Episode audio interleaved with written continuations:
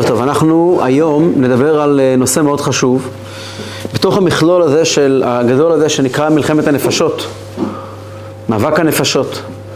שהתחלנו לגעת בו ככה במפגשים הקודמים, היום נתחיל להעמיק יותר ולהבין עוד יותר איך אנחנו אמורים לדעת לשמוע קולות, לדעת לזהות ולהבחין כל קול שבוקע בתוכנו לאן הוא שייך, לדעת לשייך אותו. שלמעשה, כמו שהזכרנו פעם שעברה כבר, זה הדבר הכי חשוב שיש בעבודת השם, זה העניין הזה של להיות פיקח, לא להיות שוטה. לדעת, להבחין ביום ובלילה, לדעת, כן, זה הברכה הראשונה שמברכים בבוקר, עוד לפני פוקח עברים, מברכים על הסחבי שניתן לו, לו בינה להבחין. הברכה הראשונה, הבקשה הראשונה ב-18 זה, שייתן לנו דעת. מה זה דעת? אומרת הגמרא, אם אין דעת הבדלה מניין, היכולת להבדיל בין, בין טוב ובין רע. והיכולת הזאת להבדיל היא, היא, היא, הנושא, היא נושא מאוד מאוד מאוד מהותי ומרכזי ו, ולכן אנחנו נתעכב עליו היום קצת יותר בעקבות מה שדיברנו שבוע שעבר. אז תקציר מה שדיברנו בגדול בפרקים הקודמים. למדנו, אנחנו כולנו מכירים את שיטת שתי הנפשות, שבתוך כל אחד מאיתנו פועלים שתי כוחות, נפש אלוקית ונפש בהמית. ודיברנו על זה שהחיים שלנו אמורים להתנהל מתוך מודעות מלאה לשניהם. כשאדם נולד הוא מקבל שני פתקים, פתק אחד שכתוב בו, אל תהי רשע.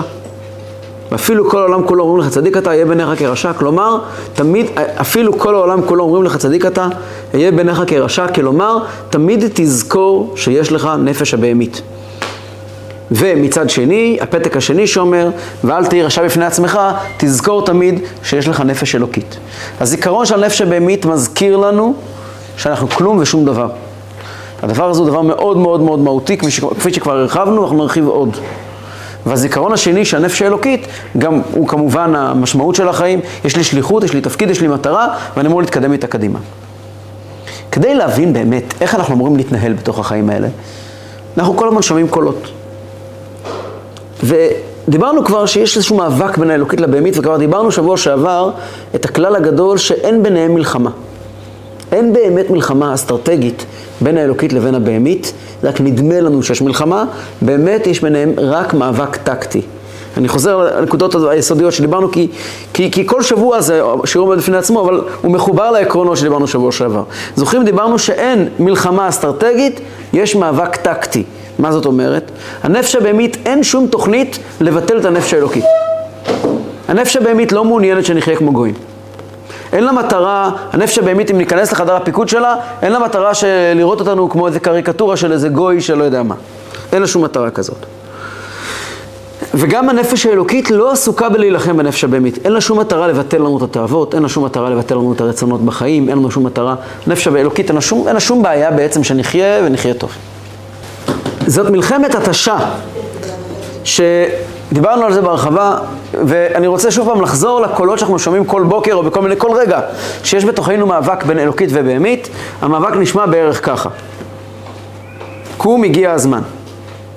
מי אומר את זה? אלוקית. האלוקית. בא לי להמשיך לישון? בהמית.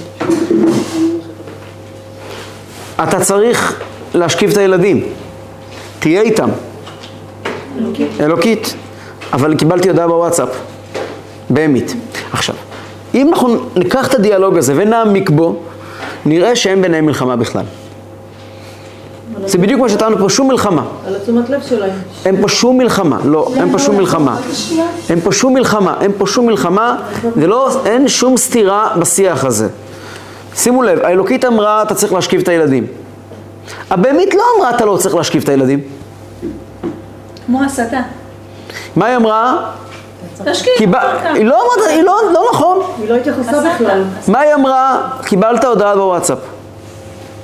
היא בכלל לא אמרה, אתה לא צריך, היא לא מתווכחת עם האלוקית. אין לה שום תוכנית שלא תשקיף את הילדים, לא עכשיו ולא אחר כך. היא לא מעניין אותה בכלל. היא נודניקית. היא לא אמרה לך, אתה לא צריך להשקיף את הילדים, היא לא אמרה דבר כזה. ויכוח אידיאולוגי לא יכול להתקיים בין אלוקית לבעמית, כי הבעמית אין לה אידיאולוגיה. אין לה אידיאולוגיה, תשאל אותה, מה, מה, כמו שיש כאלה שצועקים עכשיו, תחזירו את החטופים עכשיו. איך? אל תשאל אותנו כאלה שאלות. לא באנו באמת להחזיר את החטופים, רצינו רק להעיף את ראש הממשלה. מעבר לזה לא רצינו כלום, נכון? אז אנחנו לא חושבים אסטרטגית, חושבים טקטית. עכשיו, זה ילד קטן. כבר נבין עד כמה הוא ילד קטן. הנפש הבהמית לא מדברת לעולם אסטרטגית. הנפש האלוקית, מה היא אומרת לנפש הבהמית? הנפש הבהמית אומרת קיבלת הודעה. אומרת לא קיבלתי הודעה? מה האלוקית עונה לבהמית? אחר כך. אה, היא לא עונה אחר כך. מה האלוקית עונה לבהמית? יש משהו יותר חשוב. יש לי, מה, זה קשור? יש לי משהו לעשות. יש לי משהו לעשות. קם בבוקר, הבהמית אומר, האלוקית אומרת צריכה לקום. הבהמית אומרת, אני עייפה. האלוקית אומרת לה, את לא עייפה? מה האלוקית עונה לה? צריכים לקום. אין פה מלחמה, אין פה, בכלל, אין פה בכלל מאבק. מאבק יש. אין כאן מלחמה אסטרטגית. הם לא לוחמים על אידאות. אין פה מאבק אה, של שני צדדים. שלו. כל אחד צועק את שלו ולא מוכן לשמוע, נכון? אם אנחנו מבינים את זה, אפשר להתקדם עוד שלב. האלוקית, אומר בעל התניא, עיקר משכנה הוא במוח. הבהמית, עיקר משכנה בלב. מה זאת אומרת? האלוקית יושבת על הרציונלי. על מה נכון? הבהמית לא מתעניינת במה נכון, היא מתעניינת באמוציונלי. מה בא לך? מה בא לי עכשיו? יפה. אם כן, אנחנו כבר יכולים לגזור מכאן טענה מאוד מאוד מרחיקת לכת שבעל התניא מלמד אותנו בספר התניא. אם אני מקבל, בא לי, רצון פתאום, לעשות משהו חיובי, מאיפה זה מגיע? מאוד חשוד שזה מגיע מהבהמית. מה? אם עכשיו פתאום מתחשק לי, כן, אם פתאום מתחשק לי ללכת עכשיו להתפלל ערבית באריכות גדולה מאוד, או פתאום מתחשק לי כל מיני חשקים אלוקיים, מתחשק לי לנסוע עכשיו להתפלל בכותל המערבי, מתחשק לי לנסוע לחו"ל להשתטח על קבר של צדיק, מתחשק לי. תחשוב דקה. תהיה פיקח, תבדוק מה זה בא לבטל. אם אתה מודע לעצמך, אתה יודע מה התפקיד שלך. תפקיד לא עובד על פולסים. שליחות, הנפש האלוקית, כן, השבועה הזאת של הנפש האלוקית שדיברנו עליה קודם, הגמרא אומרת עליה, מאיפה יודעים את השבועה? אומרים, הגמרא אומרת על השבועה הזאת, שמגיעים לגן עדן, אז אומרים, מי יעלה בהר השם ומי יקום במקום קודשו, נקי כפיים ובר לבב, אשר לא נשא לשווא נפשו ולא נשבע למרמה. מה הוא לא נשבע למרמה? אומרת הגמרא את השבועה הזאת. לא נשא לשווא נפשו או נפשי, זה קריא וכתיב. נפשו וגם נפשי, הקדוש ברוך הוא אומר, זה נפש אלוקית. אם אתה נושא את נפשך, או את נפשו, את החלק האלוקי, את הניצוץ האלוקי, את השליחות, השאלה שלך לא צריכה להיות מה עושה לי טוב. זה הפוך מכל מה שמלמדים היום. השאלה שלך לא צריכה להיות מה עושה לי טוב, השאלה שלך צריכה להיות מה אני צריך לעשות. ומאוד יכול להיות שהנפש הבהמית, שהיא טקטית, יודעת למשוך אנשים באף, עם המון בא לי שמתחסד, עם המון בא לי שכל כולו התחסדות. אדם שהוא חסיד, כלומר שהוא פיקח, הוא רואה למרחקים. הוא רואה לסיבוב הגדול, לא בסיבוב הקטן. הוא שואל את עצמו תמיד, איך זה מקדם אותי בשליחות שלי? איך זה מקדם אותי בתפקיד שלי? אז בא לך עכשיו לנסוע למערת המכפלה, או לכותל, או לכותל רחל, או לקבר רחל, לא משנה לאן. למה? אם אני מגיע ואני אומר, אני עושה סדר. כל ערב ראש חודש אני נוסע למירון, למערת המכפלה, לא יודע לאן. ואני מכניס את זה בתוך הלו"ז שלי, זה מעולה.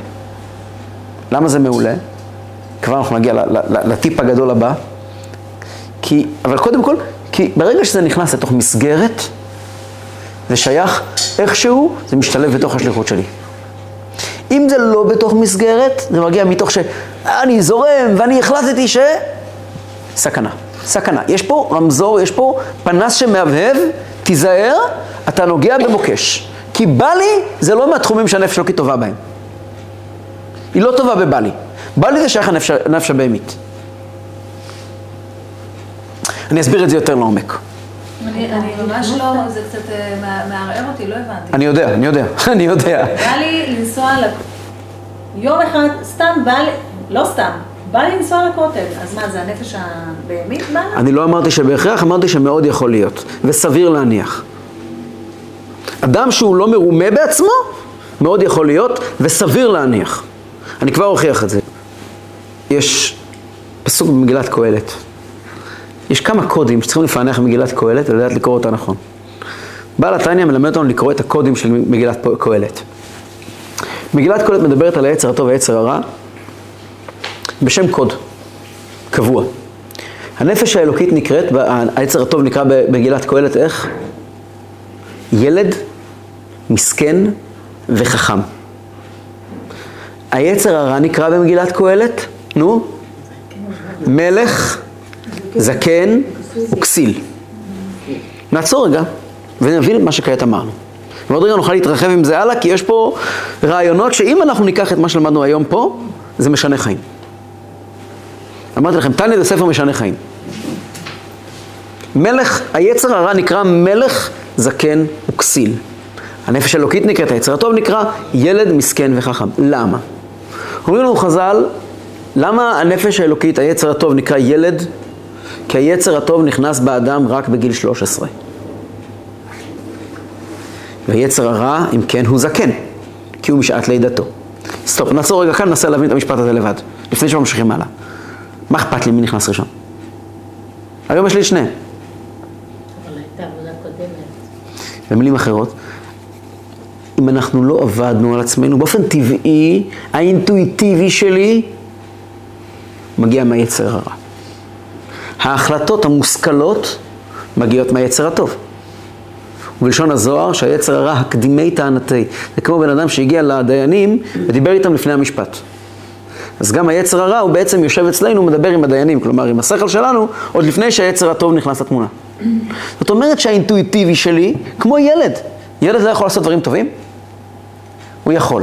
אני עדיין אומר שזה מגיע מהיצר הרע. אני לא יכול לסמוך עליו. למה? אני רואה ילד מתפלל בדבקות, וכל הכבוד, ואני אתן לו נשיקה, כל הכבוד, אני גם אתן לו סוכריה, הכל בסדר. אבל אני ביני לביני יודע שאין לו יצר טוב. זה התאים לו עכשיו. זה יסתדר לו עכשיו. אני מאוד שמח שזה יסתדר לו עכשיו, כי זו הדרך לחנך ילד. לגרום לילד שיסתדר לו דברים טובים. זה חלק מתוכנית החינוך, איך מחנכים ילד. אבל זה לא מגיע מיצר הטוב כי אין לו. אין לו יכולת של שיפוטיות, של, לא שיפוטיות, של קבלת החלטה מושכלת, הוא ילד. ולכן אם אני ראיתי אותו מתפלל נהדר, זאת אומרת שזה מאוד כדאי לו חברתית, זה מאוד כדאי לו מול ההורים שלו, זה מאוד כדאי לו מול עצמו, כי הצליחו להכניס אותו לאיזושהי אווירה מסוימת, אבל זה לא מנבא כלום. זה רק הרגלים טובים. וגם אדם מבוגר שמחליט בוקר אחד, כל מיני דברים שהם אינטואיטיביים, הם לאו דווקא מגיעים מהיצר הטוב. אוקיי, רגע, שאלה. הנפש האלוקית אה, לא תרוויח שום דבר מזה שבא לי לנסוע לכותל עכשיו? לא יודע. מהרגע לרגע? לא יודע. אולי כן. אולי? לא יודע. תלוי. לא יודע. השאלה היא, אני אגיד לך, צריכים להיזהר את מי מאכילים. יש, יש, לפעמים יש דברים כאלה שחסידים יודעים, הפוך כאילו, לתת לנפש הבהמית מה שבא לה, מתוך תוכנית של נפש האלוקית. כמו בהתוועדות, או בשיעור שמביאים אוכל, ש, או שמארגנים, אז פה אנחנו בעצם מתחמנים אותה. כן. גם היא מתחמנת אותנו, גם היא מתחמנת אותנו.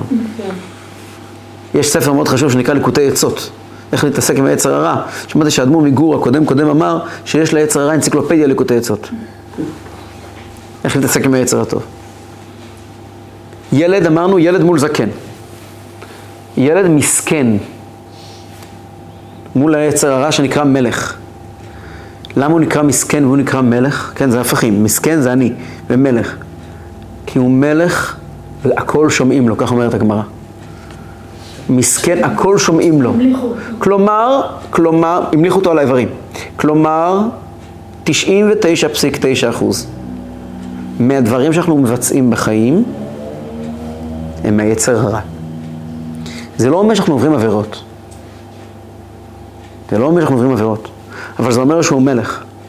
זאת אומרת שאנחנו רוב שעות היום עושים מה שבא לנו, ולא מה שצריך. אני אגיד את זה בצורה יותר עדינה, אנחנו עושים מה שצריך כשאנחנו מחליטים לעשות מה שצריך. אם אנחנו לא מחליטים לעשות מה שצריך, ונשארים על ניוטרל, אנחנו בוודאות עושים מה שלא צריך. כלומר, אם ניקח בן אדם ונעשה איזה פריז, שים עליו איזושהי מצלמה, שילווה כל אחד מאיתנו שעה ביום, אנחנו נתאכזב לגלות שבכלל לא משנה מי אנחנו, אם, לא, אם אנחנו לא עובדי השם רציניים, אם אנחנו לא בן אדם מודע מאוד לעצמו, כנראה שאת רוב הזמן אנחנו נעשה דברים שאנחנו לא צריכים לעשות. דברים שאנחנו צריכים לעשות לא הכוונה עבירות. הכוונה דברים שלא מקדמים אותנו בשליחות שלנו, לא מקדמים אותנו במטרה שלנו. ופה מגיעים לדבר האחרון והחשוב מכולם, כסיל מול חכם. היצר הרע נקרא כסיל למרות שהוא בכלל לא טיפש. למה הוא נקרא כסיל? ביידיש הוא נקרא היצר הרע דרקלוגינקר, החכם, החוכמולוג. תמיד הרי מצטט היצר הרע, דוקטור קלוגינקר מגיע, אומר החכם, כן? החכם, החוכם, כאילו, חוכם בלילה, חוכם. למה הוא נקרא כסיל? הוא לא כסיל בכלל. למה? הוא לא חושב על כאן ועכשיו. יפה לא, מאוד. בלי... כי הוא לא מתעסק, נכון מאוד. כסיל פירושו, הוא לא אכפת לו מהשכל. הוא לא מתעניין במה נכון, הוא לא, מת, לא, מתעניין, הוא לא מתעניין במה ראוי, הוא מתעניין במה אני רוצה. ולזה קוראים בעברית כסיל. אוקיי? אחרי שהבנו את הכלל הזה, נעבור לפסוק אחר בשיר, במגילת קהלת. אומר שלמה המלך במגילת קהלת פסוק מאוד יסודי. וראיתי אני, מי זה ראיתי אני? מי אומר את זה? שלמה המלך, חכם מכל אדם. גילה תגלית, מה הוא גילה? וראיתי אני שיש יתרון לחוכמה מן הסכלות כיתרון האור מן החושך.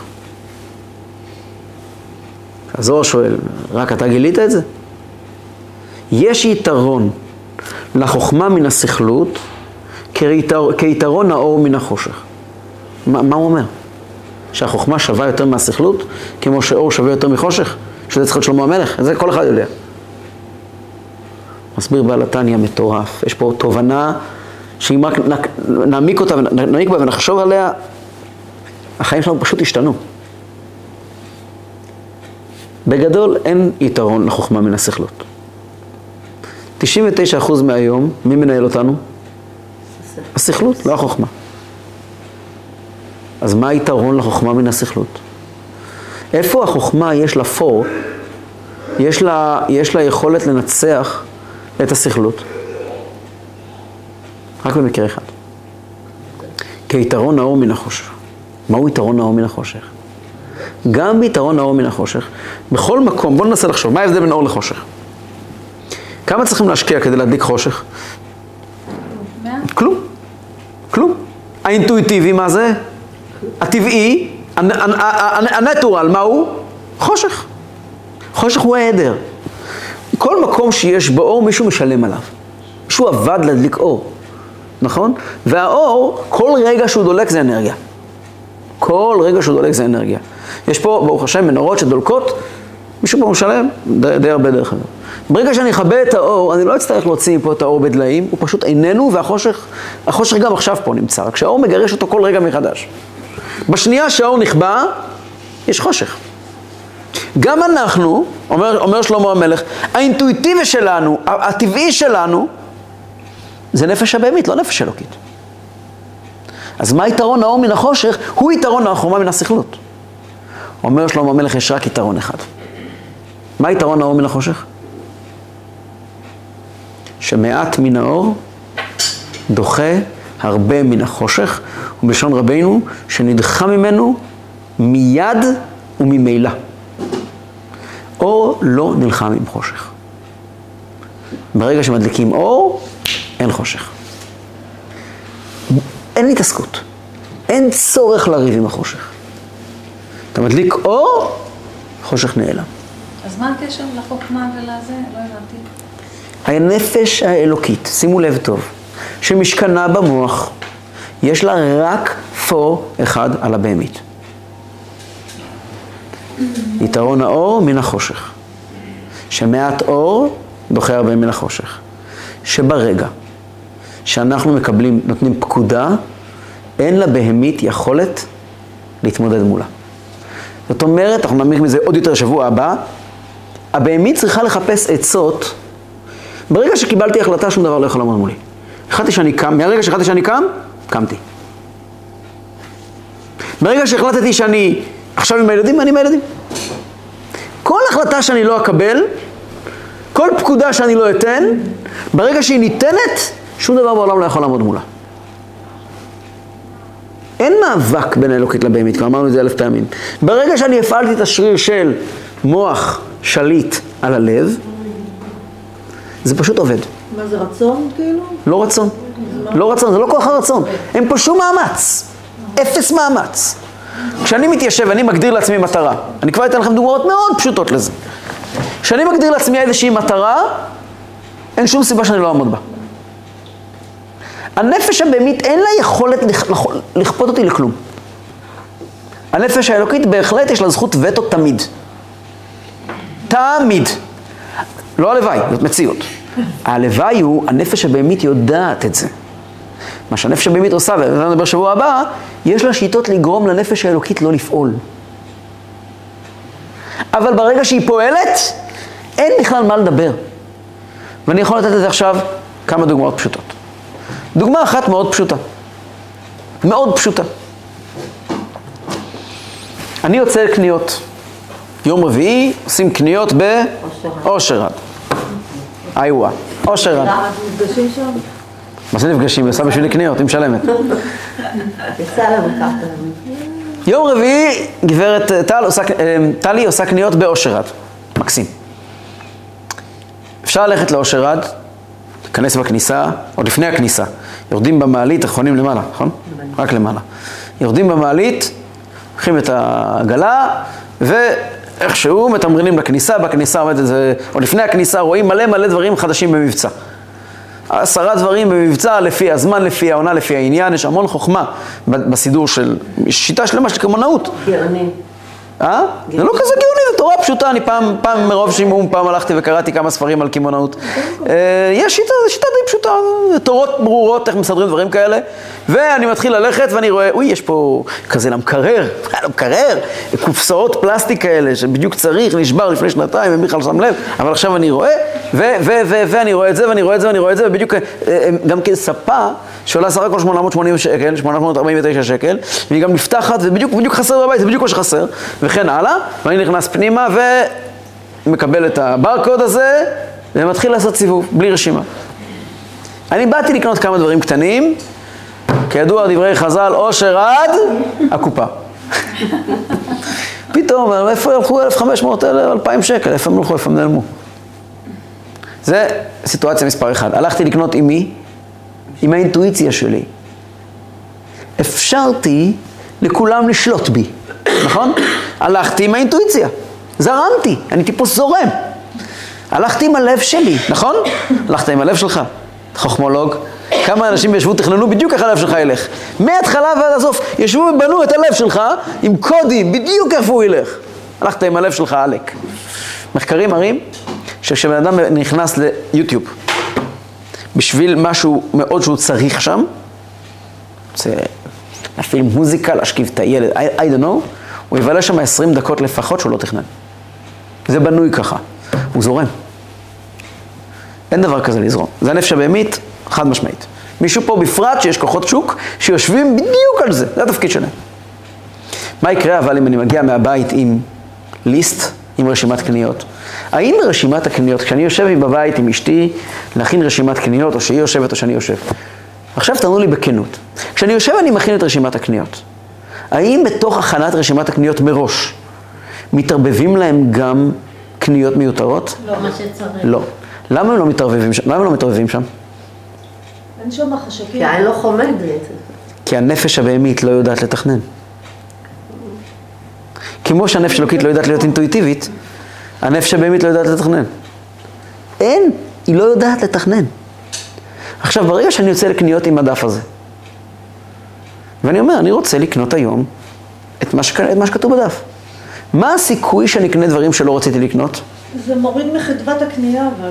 יכול להיות. מה הסיכוי? לא. מה הסיכוי? כמה אחוזים? אה, קצת, אבל זה יתרד. הרבה הרבה יותר קצת, נכון? למה? יתרון האור מן החושך. יתרון החוכמה מן הסכלות. רגע. אתם יודעים מה ההלכה הראשונה בשולחן ערוך? כל השולחן ערוך מתחיל עם הלכה אחת. זה מוקדש לגברת אה, זניחצ'י. מה ההלכה הראשונה בשולחן ערוך? ההלכה הראשונה בשולחן ערוך אומרת ככה, הלכה שנכתבה בתימנית. תימני? כן, את ביקשת שאני אדבר גם על התימנים, אז הנה, על החוסים? על החות'ים, כן? הם חוסים, לא אומרים חותים. זה- זה טעם. אנחנו נחליט מה אנחנו אומרים. בגלל זה הם לא עונים לכם. בגלל אתם טועים בשם. מה ההלכה הראשונה בשולחן ערוך? אדם צריך להשכים בבוקר לפני עלות השחר. לעולם, כתוב בהלכה שאדם צריך להשכים לפני עלות השחר, שיעני מעורר השחר ולא השחר מעורר אותי. דוד המלך אמר, העיר השחר, אני אעיר את השחר ולא השחר יעיר אותי. סטופ. מישהו מקיים את זה? מישהו הולך לוותיקים, לא? מה פתאום? לא? קמים בחורף מאוחר, בקיץ מוקדם, כדי להעיר את השחר? זו הלכה לכאורה ששייכת להיסטוריה. כשלא היה אפשרות להיות ערים בלילה, לא היה תאורה, צריכים לנצל כל רגע של אור, לכאורה, לא? העיר השחר, תעיר אתה את השחר. אז איך זה נשאר ההלכה הראשונה בשולחן ערוך? ראשונה. זה. לעניות דעתי ההלכה הזאת היא אומרת, מבשרת את כל השולחן ערוך. כל השולחן ערוך יושב על ההלכה הזאת. אומר לנו השולחן ערוך ככה, אתה רוצה לשמוע שולחן ערוך? תקשיב לעצה אחת, תקשיב לי עכשיו רגע, אחר כך תעשה מה שאתה רוצה. ישנם שני טיפוסים. יש טיפוס שאני קורא לו השחר מעורר אותו. ויש טיפוס של העיר השחר. מה ההבדל? יש אנשים, שניהם קמים בשש וחצי בבוקר. אחד קם בשש וחצי בבוקר בבהלה. שש וחצי בבוקר, כבר מאוחר. צריך להוציא את הילדים, צריכים זה, צריכים להכין, צריכים לקנות, צריכים לא יודע מה, כל אחד בעניינים שלו. יש מניין. יש טיפוס. בלילה הלך לישון בשעה סבירה. הכין שעון לשש וחצי בבוקר. הוא קם בשש וחצי בבוקר כדי שיוכל להתארגן. מי יעיר את מי? האם אני קבעתי מראש מתי אני אקום ואז קמתי? העיר השחר, אני קבעתי מתי אני אקום? או שהשחר העיר אותי, המציאות גררה אותי? האם הגעתי לפגישה כי אני מאחר? או שכמה שעות קודם ידעתי מתי אני יוצא, איזה אוטובוס אני לוקח ומתי אני מגיע? ומה נשמע בדרך? אם אנחנו מנהלים זמן כמו רשימת קניות, אתם יודעים מה ההבדל בין יום מתוכנן ליום לא מתוכנן מבחינת הספקים? אני ביום מתוכנן מספיק מה שאני לא מספיק ב-20 ימים לא מתוכננים. זה היחס. ביום מתוכנן, לא כל יום אני מתכנן אותו לצערי, צריך להתחזק בזה, אבל יש ימים שאין לי ברירה ואני חייב לתכנן. לצורך העניין, תלוחת ל"ג בעומר, אז השבוע של תלוחת ל"ג בעומר מתוכנן, אני ביום אחד יכול לעשות מה שלוקח לעשות בדרך כלל, שבועיים, שלושה שבועות ויותר מזה. כשהם לא מתוכנן זורמים. אוקיי, קמים, לוקחים את הילדים, אה, נמשכים. מה אתה שומע בדרך בנסיעה? מה אתה שומע בחזור? מתי? כשיש יום מתוכנן, אני יודע. אני עכשיו שומע, צריך לפתוח את היום עם אה, דברי תורה, אני אשמע שיחה של הרבי עכשיו בדרך לגן. אחרי זה, זה לפני התפילה, אז כדאי שאני אשמע איזשהו מאמר חסידות שאני באמצע להקשיב למישהו שמדבר עליו. אוקיי, אחרי התפילה, יש לי רמב"ם להשלים, ללמוד רמב"ם. אז יש לי עכשיו חצי שעה, יש לי חצי שעה ללמוד רמב"ם, אחר כך אני לאוטו, עד שאני אגיע לעבודה יש לי בערך רבע שעה, זה זמן לשלוש טלפונים. אנשים שאני צריך לסדר איתם כמה דברים. אז אני אדבר איתו, ואיתו, ואיתו, הנה סיימתי את זה, הגעתי למקום, ואז יש לי לו"ז. מה אני עושה, מה אני עושה, מה אני עושה, מה אני עושה, מה אני עושה, מה אני עושה, מה אני עושה. נכנס לי בלת"מים, אין להם מקום כמעט, הם פשוט נבלעים בתוך המציאות ומיד חוזרים חזרה לשגרה. אז רגע, כל זה זה מהנפש האלוקית? תכנון מגיע מהשכל. מסודרת. את צודקת, אני עוד רגע אענה לך על זה. הנפש הבהמית לא מסודרת. הנפש הבהמית לא מסודרת. אוקיי. ישנה עוד נפש, לא דיברנו עליה. עוד רגע נדבר עליה. כן. קליפת נוגה? לא, הנפש הבהמית היא קליפת נוגה. שכלית. הנפש השכלית, כן. אני אדבר עליה עוד שנייה. הנפש האלוקית, הצד הטוב, ה- השכלית, הוא מתוכנן והוא עובד רק באמצעות כלים של תכנון. מה? כלים של תכנון. עכשיו לשאלה שלך. מה שאמרתי לכאורה נכון גם על גוי. כן? לגוי הנפש אלוקית. ככה מתנהל העולם בצורה תקינה. ככה מתנהל העולם, נכון. לכן, באמת, באמת, באמת, שלמה המלך מדבר על שכל מול רגש. שכלות מול חוכמה. יש לנו גם אה, אה, בנפש מקום שנקרא נפש השכלית. שזה בעצם כל המקום של הרציונל. הרציונל יכול לשרת את הנכון ואת את, את לבטא איזושהי אמת שאני מאמין בה, לא חייב להיות הקדוש ברוך הוא. אצל יהודי, אני מקווה שזה משרת באמת את הנפש האלוקית, החיבור לקדוש ברוך הוא. כי הקדוש ברוך הוא שורה ב- בשכל, ב- ב- ב- ב- בשליחות שיש לנו לשאת על כתפינו. את צודקת שבאופן כללי, אדם שיש לו מגמות, שאיפות ו- ו- ורצונות בחיים, יכול להשתמש בכלי הזה גם לת- ל- ל- לצרכים שלו. אבל גם הוא בעצם מתמודד עם יצר הרע. גם הוא מתמודד עם, עם, עם, עם אה, משהו שבא לבלוע לו את הזמן, לבלוע לו את הקשב, לבלוע לו את ה... את צודקת, זה לא קשור דווקא לאלוקית. אבל כאשר נכנס פה אלוקית, יש פה עוד דבר. מה עוד דבר? דבר מאוד מרכזי. כתוב בגמרא, שעל המאבק בין היצר הטוב ויצר הרע, כתוב בגמרא שהוא מאבק מאוד קשה. מזל שכתוב בגמרא, אחרת לא הייתי יודע. ואיך אנחנו מנצחים? בתניא כתוב שעבוד המוח, אה, אה, אה, יתרון, יתר- יתרון החוכמה מן הסכלות, שזה מוח שליט על הלב. אבל יש בתניא עוד שורה. כתוב בגמרא על הפסוק, כי יעמוד לימין אביון להושיע משופטי נפשו, שהקדוש ברוך הוא עוזר, כתוב בגמרא, יצרו של אדם מתגבר עליו בכל יום להמיתו. ואלמלא הקדוש ברוך הוא עוזרו, אין יכול לו. זאת אומרת שהקדוש ברוך הוא, כי, יעזור, כי יעמוד לימין אביון, להושיע משופטי נפשו, יש לנו הבטחה שהקדוש ברוך הוא עוזר לנו. זה לא נאמר על, על עניינים של נפש השכלית. בנפש האלוקית, אם אני מקבל החלטות, אם אני מתעל את היום שלי לפי רצון השם, כלומר, לא מה בא לי, גם לא בא לי דקדושה, אלא מה השם רוצה ממני? חנה אם שמואל ידע לא לעלות לרגל שנתיים, כי זה, אולי היא מאוד רצתה, אבל יש לה תפקיד. אם אני מתעל את החיים שלי לפי רצון השם, אז גם מובטח לי שהקדוש ברוך הוא עוזר לי. ובתנאי שאני אקבל החלטות.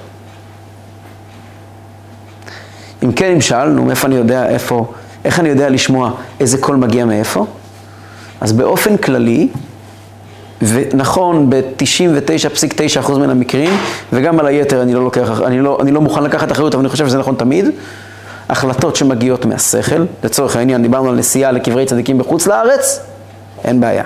ישבתי, למדתי נושא, הבנתי שזה מה שנכון לעשות.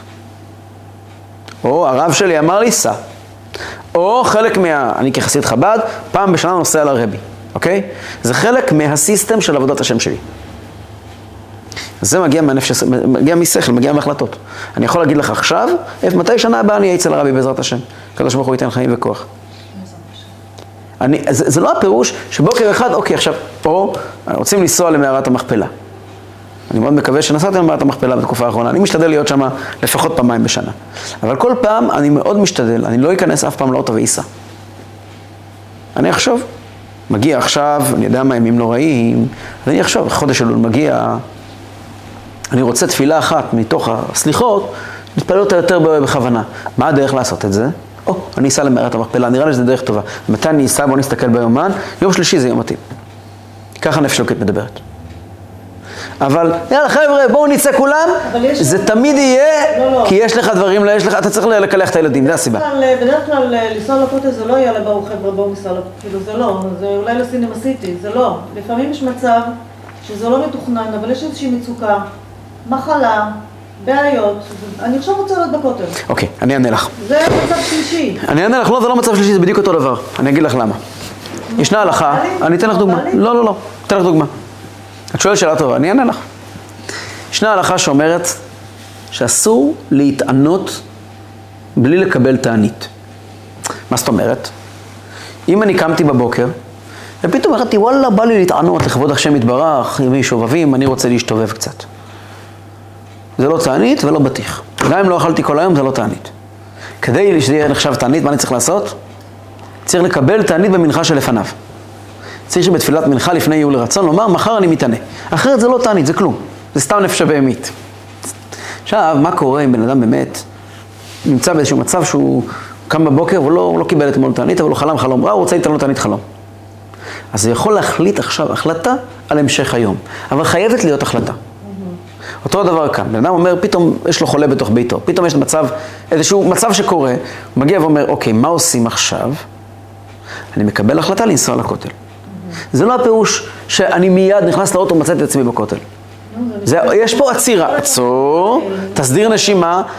בואי נחשוב רגע איך עובדים, איך עובדים, איך עובדים, אה, אה, אה, להבדיל, הצולה, מכ, מכבי אש. קרה שרפה, מיד רצים. לא. קודם כל, תעצור. בוא נעמוד מה קורה כאן, אוקיי, אנחנו כעת יוצאים, לטפל בחולה. יוצאים, לטפל בפצוע. לא בבהלה. כתוב בספר הקדוש היום יום. השכל והלב, שני הפכים הם. לא בבהלה. לא בבהלה. לא, לפני זה אתה. תעצור, תחשוב, תקבל החלטות. יש הרבה בהלה. כתוב ביום יום, אצולה, דווקא אצולה ומד"א זה לא דוגמה. לא, זו דוגמה מצוינת, באמת אתה- משתגע, אתה רואה אותם מגיעים, אתה רואה אותם מגיעים, יוצאים מהרכב בצעדים מהירים, אבל מדודים. כאילו זריזות ומתינות. זריזות ומתינות, בדיוק. נקראים לזירה בבהילות. הם, הם נקראים לזה, הם קיבלו הודעה. עכשיו הם צריכים לשבת, לעבד את ההודעה, שווה, אפילו שתגיע דקה יותר מאוחר. שווה לשבת, לעבד את ההודעה הזאת, לקבל החלטות ולעמוד בהחלטות. בספר הקדוש היום יום כתוב כך: השכל וההתפעלות שני עולמות הם. עולם קר ומיושב, ועולם רותח ומבוהל. וזאתי עבודת האדם, לחברם להיות לאחדים. ואז הבהלה נהפכת לשאיפה.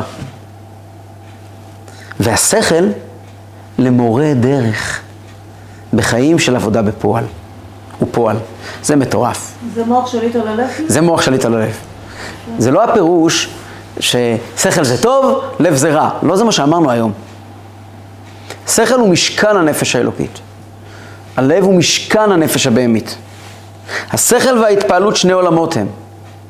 התפעלות לבבית. יש מעלה, אנחנו רוצים, אנחנו רוצים, אנחנו לא מכונות, אנחנו בני אדם. אי אפשר לעבוד עם רשימות. כתוב לי ברשימה להגיד בוקר טוב, לחייך. ועכשיו צריכים לתת חיבוק לילד לפי הספר, קראתי בספר איך מחנכים ילדים, עכשיו צריכים לתת לילד חיבוק בשעה שתי דקות לשבע ולא בשעה שבע. אי אפשר לחיות ככה, בסדר, הם לא בני אדם. בסדר. לא, לא, לא, לא, לא, גרמנים, לא אנשים כמונו. כן, כן, לא, זה מוכר גרמני.